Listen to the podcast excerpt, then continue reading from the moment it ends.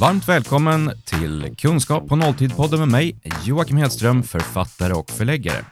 Och idag så har jag med mig Anna Lövheim, författare till boken Gräv där du står. I grunden är hon jurist inriktad på folkrätt och mänskliga rättigheter och har bland annat jobbat för FN och Sveriges riksdag. Och idag så ska vi snacka om vad företag kan göra för att bli mer hållbara. Visst är det en bra start att köpa kravmärkta produkter, men sen då? Och vad är egentligen poängen med att jobba för ett högre syfte, som dagens gäst beskriver det? Mm. Välkommen hit, Anna Lövheim. Tack snälla Joakim för det. Ska vi börja med högre syfte? För mm. mig låter det religiöst. Högre syfte? Ja, det kan det säkert göra. Men jag tror att de flesta förstår att allt fler vill handla av företag som också står för något bra. Det räcker inte längre så att säga bara med att eh, sälja skruvar och muttrar eller en tröja, utan du är också ett varumärke och det för med sig olika signaler ut till omvärlden. Och, eh, vi har en uppväxande befolkning där det här med hållbarhet är ganska självklart. Det är, en, det är en självklar del och de är väldigt medvetna om eh, vad vi behöver göra för att, för att rädda mänskligheten och planeten. Och då vill de att det ska återspeglas också i eh, hur man driver företag. Är de på riktigt intresserade av det? Ja, det skulle jag säga. Eh, sen finns det självklart eh, olika områden eller grupper av ungdomar som inte är lika intresserade. Men om man tittar på ungdomar överlag så är det ju så att man ser, och när vi pratar om hållbarhet och knyter an också till hur man vill leva, så är det ju många som vill bort från det man upplever som stressande och pressande. Man söker sig kanske bort från större städer i högre utsträckning än vad vi har gjort på många årtionden nu. Många väljer vegetarisk mat eller vegansk mat för att man upplever inte bara att det är bra för miljön, utan också att man mår bra. Eh, och även att vi ser att alkoholkonsumtionen bland eh, unga, eh, unga och unga vuxna är lägre än vad det har varit någonsin i Sverige. Det här är så spännande att prata med dig för att fokuset idag är företag, hållbarhet, vad kan företag göra? Och med mitt minne som knappt funkar alls så är vi inne på att prata om alkohol och mm. riktigt stora grejer direkt. Mm. Och du sitter och ler och bara säger ja, Ja, nej men, det jag tänker så här. Varje företag, jag är ju själv företagare, det är du också Joakim, och vi vet ju att vi behöver ju tänka på vad är det kunden vill ha? Och Då behöver vi också förstå våra kunder och lära känna vad är de intresserade av. Vad har de för behov, vad har de för drömmar, vad har de för önskemål? Och Det är utifrån det som vi ska bidra och, och presentera. Och så Det är ingen slump att många av de nya butikerna idag som växer fram, det är second hand-butiker. Därför att många vill inte köpa det som bara produceras nytt. Eh, och man kan ju visst, absolut, det finns också motsägelsefulla eh, kan man säga, saker som händer. Vi ser stora kedjor, lågpriskedjor som importerar mycket som är massproducerat. Men ganska, de, de finns där. Men vi har också den här trenden med allt fler som faktiskt väljer eh, att det de köper nytt, då vill de att det ska komma, ha tillverkats på ett schysst sätt. Och eh, de köper också gärna eh, second hand. Men det, för mig så finns det två vinklar mm. av det här. Om, om mm. jag som företagare, så här, antingen kan jag som företagare vilja mm. jobba mer hållbart. Ja. Jag tycker det är viktigt med hållbart. Jag tycker ja. det är viktigt att människor mår bra. Mm. Att, ja, du pratar ju om tre aspekterna, ekonomi, människor och natur och klimat. Precis jag kan ju tycka inifrån, från mig själv, det här är viktigt. Det här mm. behöver mm. vårt företag mm. satsa på. Mm. Den andra biten är ju företagare som kanske känner ett press och krav utifrån. Att, och det är, det är mm. så mycket skönare. Jag, mm. jag, skulle tycka att det var skönare att prata inifrån perspektivet. Du Just, säljer ju in det här åt mig Joakim. Jag sa. det är precis så det är. För jag blir förbannad på att vi ofta pratar om krav ja. och det är så här, ja men nu måste du förändras, inte för att du vill utan för att omvärlden tycker det och blablabla, och direkt där så blir jag, nej mm. det måste jag inte alls. Precis, alltså du sätter huvudet på spiken där, eller hur man nu säger, slår huvudet på spiken. Om, om det var så att några av er lyssnade på vårt förra poddavsnitt när vi pratade om enskilda människor, att en människa kan göra skillnad, så handlar det ju mycket om det här att se vad i sig själv, vad är det jag kan göra? Vad är det jag känner att jag vill bidra med och utgå ifrån det? Precis på samma sätt tänker jag att det är så vi behöver tänka som företagare eller också en organisation eller verksamhet. Det är ju inte bara för företag utan det är egentligen för alla som bedriver någon verksamhet. Och, men jag, jag tror att vi ofta hamnar väldigt snabbt i det här Aha, nu finns det ett krav, till exempel i årsredovisningslagen, om vi är tillräckligt stora som företag eller omsätter tillräckligt mycket, då måste vi hållbarhetsredovisa och hållbarhetsrapportera. Absolut, det säger lagen. Det är ingenting med det. Men det blir så risken är att det blir så att säga en, en checklista som man gör för att man måste och så ställs, då blir det en, en hyllvärmare som vi kallar det. Det blir helt enkelt en rapport som står i, i, i, i bokhyllan och samlar damm och ingen egentligen efterlever. Det jag försöker är att få företag, företagare, ledningsgrupper, styrelser, vdar, alltså de som sitter i beslutsfattande position i ett företag, att själva känna. Ja, ja, det här vill vi göra. Ställa sig frågan, vill jag vara ett företag som hjälper? Inte bara alltså, alla som startat företag och drivit företag, de får ju fråga, ställa sig frågan, vill jag driva företag? Ja eller nej? Ja, då kommer man fram till ja. Vill jag att det här ska gå med ekonomisk vinst? Ja eller nej? Ja, då kommer man fram till ja. Sen blir nästa steg, vad vill jag mer då? Vill jag vara ett företag som hjälper min omvärld? Eller vill jag vara ett företag som skälper min omvärld? Jag menar, det är ju 99,9 procent skulle ju säga, jag vill vara ett företag som hjälper. Och där någonstans har du börjat hitta kärnan. För jag tror att det ligger liksom, vi måste landa på ledningsnivå i att man faktiskt vill det här. För om man, om man inte det blir tydligt, man måste hitta sitt varför. Varför ska vi jobba med hållbarhet? Varför ska de jobba med hållbarhet? Ja, ja, det finns ju alla skäl, förutom att det är mer lönsamt. Det visar ju all statistik på, både vad gäller börsbolag och eh, att man, gör högre, man har högre vinstmarginaler. Man eh, tar marknadsandelar om man har till exempel mer mångfald i styrelse och i, eh, i sin eh, gruppen av anställda, för då utökar du helt enkelt den marknad och de, de kundgrupper som du kan attrahera och så vidare. Så att, ehm, och därtill att företag som går bra, de, eh, de kan ju också ofta bidra till sitt lokalsamhälle. De bidrar med otroligt mycket pengar in i kommunkassan men även i stat, statskassan. Men de också eh, tar position som en samhällsaktör vilket gör att de också kan vara med och påverka hur en stad eller region eller ett land utvecklas. Oj, och, wow.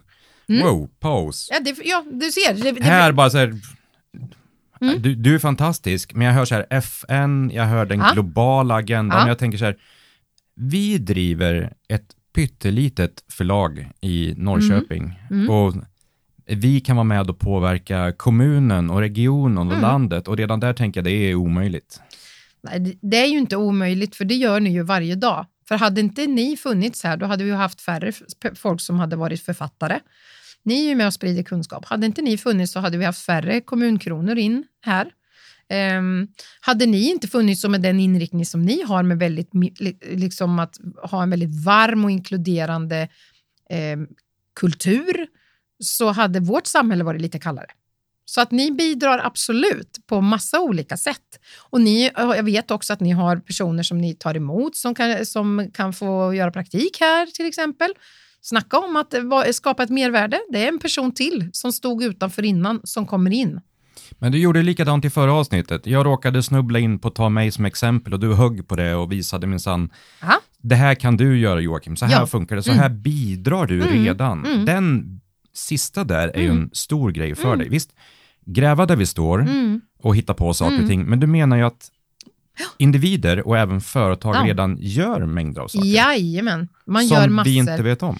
Nej, eller jag tror så här, att vi kanske vet om det till och med, men vi tänker inte på det. Eh, alltså varje företag som är med och sponsrar en idrottsförening till exempel. Det kan vi räkna upp många. Det är ju ett konkret bidrag till att vi kan ju prata om hälsoaspekten om vi tar idrott, att, att fler barn och ungdomar kommer i rörelse. Det kan handla om att man eh, jobbar kring samarbete när man spelar i ett lag. Det kan handla om att man minskar risken för att de här ungdomarna istället hamnar i bus för att de har något vettigt att göra efter, efter skolan. Och Det eh, skapar också glädje och sammanhållning när man presenterar att de här lagen blir bra och kan erbjuda oss kultur och nöje så att säga, i, på en plats. Så det finns jättemånga aspekter av det. Så, och, och där kan man ju också vara med och påverka. Alltså det du som företag, om du går till en, en eh, förening så kommer ju du säga så här, okej, okay, för att vi ska jag vill säga så här att förr pratade man mycket om sponsring och då handlade det mest om att man skulle för en slant få en viss synlighet som företag. Nu pratar man ju väldigt mycket om samarbetspartners där man kanske krokar arm i olika integrationsprojekt. Man kanske säger att om, ni ska, om vi ska stötta er som förening, då vill vi se att det blir en mycket bättre fördelning eh, av halvtider mellan tjejer och killar till exempel. Eller att folk med funktionshinder som kanske har svårare att eh, eh utöva en sport eller idrott eller en, någon form av kulturyttring, att de också kan få möjlighet. Just det. Du, du har alltså konkret påverkansmöjlighet tack vare att du väljer att engagera dig. Och, och då säger det i nästa steg att för att du ska... Då, då behöver ju du veta varför. Varför gör jag det här? Och då, för då kan du helt plötsligt gå in och sätta dig i samtal med ja, såväl eh, i en förening som kommunen som andra och säga vi vill påverka och vi vill se att det ska se ut så här eller vi vill jobba för det här. Men varför, alltså, om jag ser till mig, varf, hur hittar jag mitt varför kring det här? Jag anar bara att det är en gigantisk fråga, men det kanske inte är, eller? Jo, det är det väl och det, någonstans är det ju så att det, men jag tänker återigen, gräv där du står, kommer tillbaka till vad är kärnan för mig som företagare? Vad drivs jag av? Varför har jag startat den här verksamheten? Och det finns, alltså det är extremt få, så vitt jag vet, och jag har jobbat ganska mycket inom näringslivet eh, under många år, så är det extremt få personer som startar företag bara för att de ska tjäna pengar. Utan de har nästan alltid en tanke om att om jag gör det här, om jag producerar den här tjänsten eller om jag producerar de här varorna så kommer det lösa ett problem för någon eller en utmaning. Där skulle jag börja titta om jag vore företagare. För då skulle man säga, jaha, men vad är kärnan här? Och det är precis ofta det som man gör eh, som konsult om man ska gå in och hjälpa ett företag med den här typen av frågor, det är ju att, att göra någon form av väsentlighetsanalys. Säga så här, vad är era väsentliga områden i verksamheten? Vad är det som är riktigt viktigt för er som företag? Oh, Okej, okay. och så ut, ofta så hittar man två, tre saker och där ligger ju kärnan, där ligger fokus. Och så, så tittar man också, vilka är era viktigaste intressenter? Man, säger, man gör en intressentanalys. Ja, då ser man att ofta är, och någonting där som är, är slående som man ofta får påminna om, vilka är kanske de viktigaste intressenterna? Alla är intressenter på något sätt, men de anställda de som jobbar, för det är de som med sitt kött och blod och sina hjärnor förkroppsligar och förverkligar den här visionen och idén som företagaren först startade med. Det är de som gör det möjligt. Och utan personalen så kommer man ingen vart. Så, om jag mm. bryter in och så tar jag mm. oss som exempel. Jag mm. håller med dig i det du säger, men jag, jag kommer att tänka på när, när vi först träffades och började diskutera mm. en hållbarhetsbok, mm. så bad nästan jag och Helene om ursäkt. Ja. Som i, vi är ett bokförlag, vi älskar pappersböcker för att mm det blir en helt annan tillgänglighet med pappersböcker. Alla mm, kan läsa mm, dem, det mm. behövs ingen mm, padda mm. eller något annat Nej. för att det ska funka. Ja. Och vi sa, hej, ursäkta, vi, vi slaktar träd. Varpå du sa någonting i stil med, ja men ni missförstår det här helt och hållet. Vad ni gör är att, ja men ni bidrar med kunskap. Ni vill sprida kunskap till fler människor så att de kan ta bättre beslut i sina liv. Och vi pratar om hållbarhetsbok så sa du, ja men ni hjälper ju i sådana fall till att sprida budskapen om hållbarhet. Mm. Exakt. Och helt plötsligt fick det oss att gå ifrån miljöbovar inom mm. citationssnuttar, mm. mm. trots att vi försöker liksom mm. se till att det blir så bra som möjligt, mm. till att faktiskt vara med och mm. bidra. Exakt så. Jättekonstigt. Ja, och då har jag ju ändå inte nämnt att det också är så här att om man tänker böcker producerat på svenskt papper så har man ändå inte gjort skada för miljön. För vi behöver ju ha en rimlig hantering och avverkning av våra skogar. För, alltså, trä är ju ett väldigt bra material och ett hållbart material. Så det är inte så att man ska sluta använda papper, men, men det handlar ju om hur man gör det också och att man inte slösar så att säga papper som inte kommer till någon nytta. Så här ligger väl ansvaret gemensamt på, på om man säger i våra fall då, här, vi tar oss två som exempel, att ni ser till att ni kränger ut de här böckerna och jag också får göra det. Vad jag, men har jag plockat fram Det är så böcker? vackert när du säger kränger ut. Ja, ni fattar vad jag menar ni som lyssnar. Det Nej, men får det att låta så, så snällt. Ja, nej men, nej men eh, så att man ändå, att i den delen tar ansvar för att man inte bara tar fram en bok eh, som man sen låter ligga utan att man försöker sälja den så det kommer faktiskt flera till del. Ja. Och det gäller ju allt när du sitter, att du inte ska sitta och, och överproducera saker så du får jättestora lager utan att man försöker matcha hyfsat väl. Sen kan, det är ju jättesvårt, men eh, för det, det har ju, hänger ihop med konjunktur och olika sådana saker.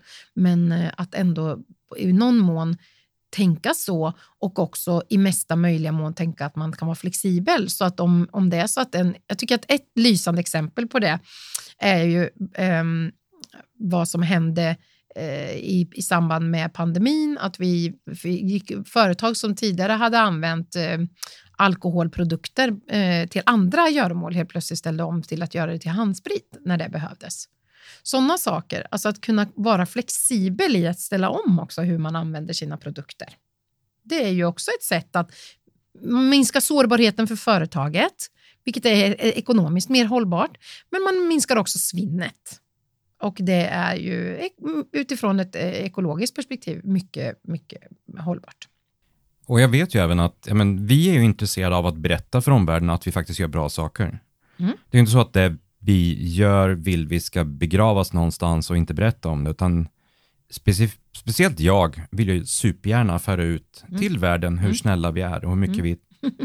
Ja, men, Mm. jag vill ju det. Jag vill ju vara omtyckt. Mm. Jag vill att folk ska veta Mm. att vi gör bra saker, tycka om mig. Och du är inte ensam Joakim. Jag tror att det är precis det där som är en jätteviktig eh, eh, vad ska jag säga, trigger för många. Jag tror att de flesta eh, som är företagare, man vill ju känna att man kan vara stolt för det man gör och stå för det man, det, det man säljer. Och det, det, är liksom, det finns ju många företag som har gått verkligen och gjort en jättefantastisk resa. Alltså jag är så imponerad av många företag. Jag tänker inte nämna några enskilda, men det finns väldigt många och inte minst inom konfektions eh, branschen där man har gått verkligen från att vara det här lite mer åt, eh, man bara producerar utan att tänka så mycket på så att säga, hur det har påverkat eller, eller det kläder vi arbetsförhållanden. pratar om? Jag som inte fattar Konfektion, ordet ja, kläder. Ja, Ja. precis. Eh, att man inte har tänkt så mycket kanske på hur det har tillverkats,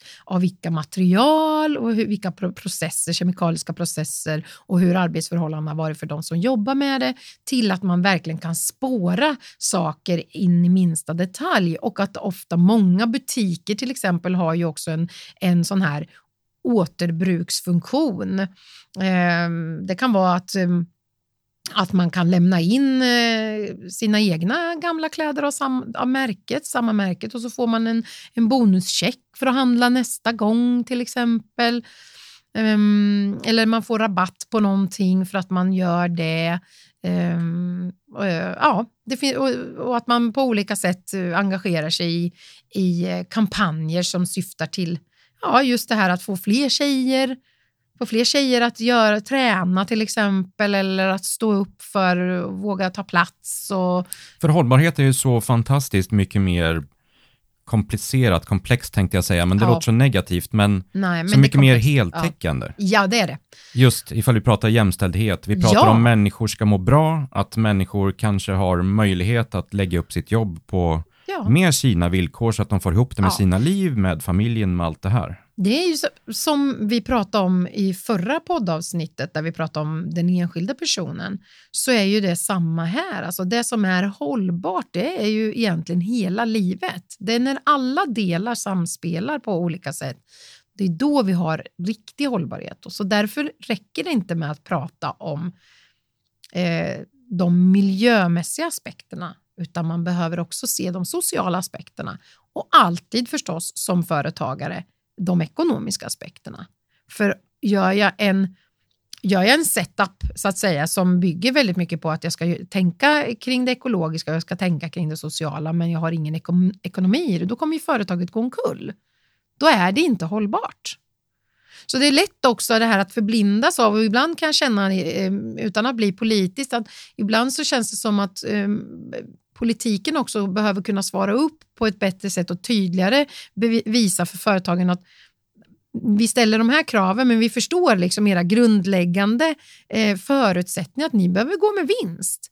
Därför att utan vinst så kan jag, jag kan inte så, återinvestera, jag kan inte utveckla ett företag. Jag blir mindre intressant för eh, eh, andra som skulle vilja investera i mitt bolag så att jag kan utveckla det. Så att, eh, och, och risken i det, i, i det långa loppet är ju att, att företaget går omkull och går ett företag omkull så är det ju många familjer som drabbas. Jag gillar de här mer heltäckande grejerna, till skillnad från, ja, men, vi måste köpa kravmärkt kaffe, mm. vi måste det ena, vi måste det andra, vi mm. måste någonting. Att mer se till, ja men var är vi, mm. hur kan vi tänka mm. mer helhet så att mm. människor, natur, ekonomi mår bra långsiktigt. Mm. Men om, om, om vi börjar titta på det, så det väcks samtidigt tanken att ja, men företag vill kunna berätta det här utåt. Ja. Och sättet som många berättar det är att ja, men vi sponsrar det här, vi gör det där. Men privatpersonen Joakim helt ärligt skiter fullständigt i ifall de har en liten notis på en webbsida som mm. säger mm. Mm. vi är jättesnälla, vi ger pengar mm. hit. Mm. Jag vill ju snarare veta historien bakom. Mm, precis.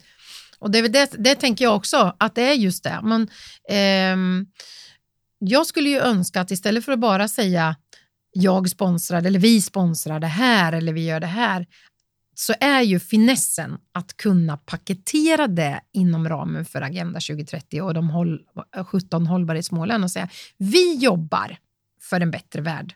Vi jobbar med de här tre målen eller vi jobbar inom det här området och, och just också kanske på hemsida och i kampanjmaterial och sådär. Var noggrann med att beskriva varför. Berätta er historia.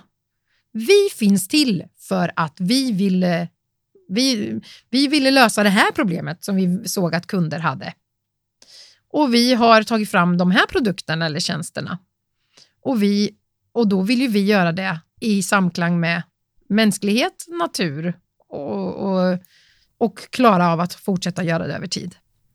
Och då, och då har det så att säga resultatet blivit att vi fokuserar på de här tre delarna.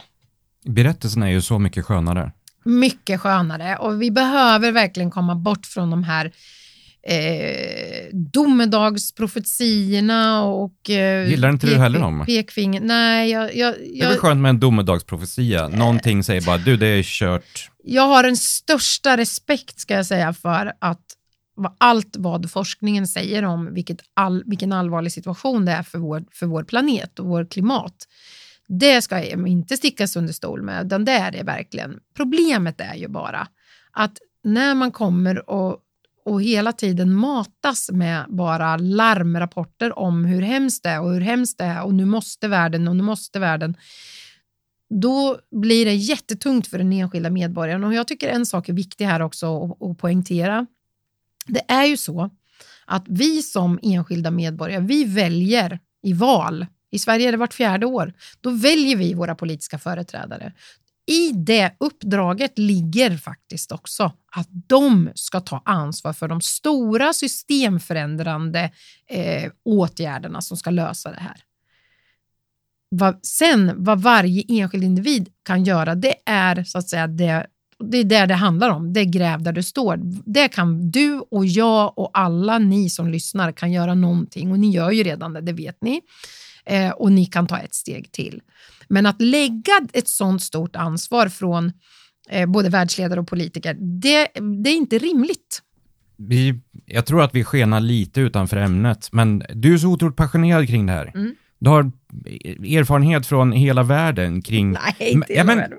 Enligt mig har du runt hela världen. Du, men du är jurist också. Du vill att saker ska vara korrekta, vilket jag vet. Det är mycket viktigt, ja. Så, mm. eh, men det är det som är så härligt med din passion, att mm Du menar att det går att påverka på alla håll? Som individ går det att påverka individer, företag, samhälle Mm. och som företag så finns det faktiskt saker vi kan göra och Mm. sätt vi kan berätta om det ut. Och du och jag skulle kunna sitta och diskutera här i flera dygn, Mm. det vet jag. Mm. Ehm, Men om du ska skicka med företagarna någon avslutande tanke Mm. kring hållbarhet Mm. och kunna använda det. Mm. Nej, men det, jag tror att jag kommer tillbaka till det, det som du säger att eh, min passion att eh, kunna påverka. Jag, jag är helt övertygad om att alla människor påverkar. Jag vet att det är så. Jag vaknar upp varje morgon med drivkraft att jag vet att jag är med och påverkar på olika sätt. Och jag, min dröm är ju alltså att alla människor skulle kunna vakna upp och känna ja, då går jag iväg och påverkar lite världen lite idag. och är det så att jag är företagare eller är jag verksamhetschef eh, eller eh, vad det nu kan vara, driver någon organisation, vad som helst, så är det eh, min dröm att du varje morgon ska ändå gå upp och känna. Och jag tror att många gör det. Så det gäller bara att fånga det. Känna liksom att ja, då är det en ny dag när jag kan vara med och påverka världen i det lilla, här och nu. Och jag gör det jag är bäst på. Och det är det som kommer att bidra när varje person, varje företag gör sin del som de är bra på. Då kommer det bli kanon på totalen. Suveränt. Alltså, gräv där du står ungefär. Precis som så. eh, titeln på din eh, bok är. Ja. Så jättetack för att du kom hit, Anna Lövheim. Stort tack för att jag fick komma. Du har lyssnat till ett avsnitt på temat kunskap på nolltid. Om du gillar vad du hörde så hittar du fler poddavsnitt, e-böcker och även digitala utbildningar på kunskappånolltid.se.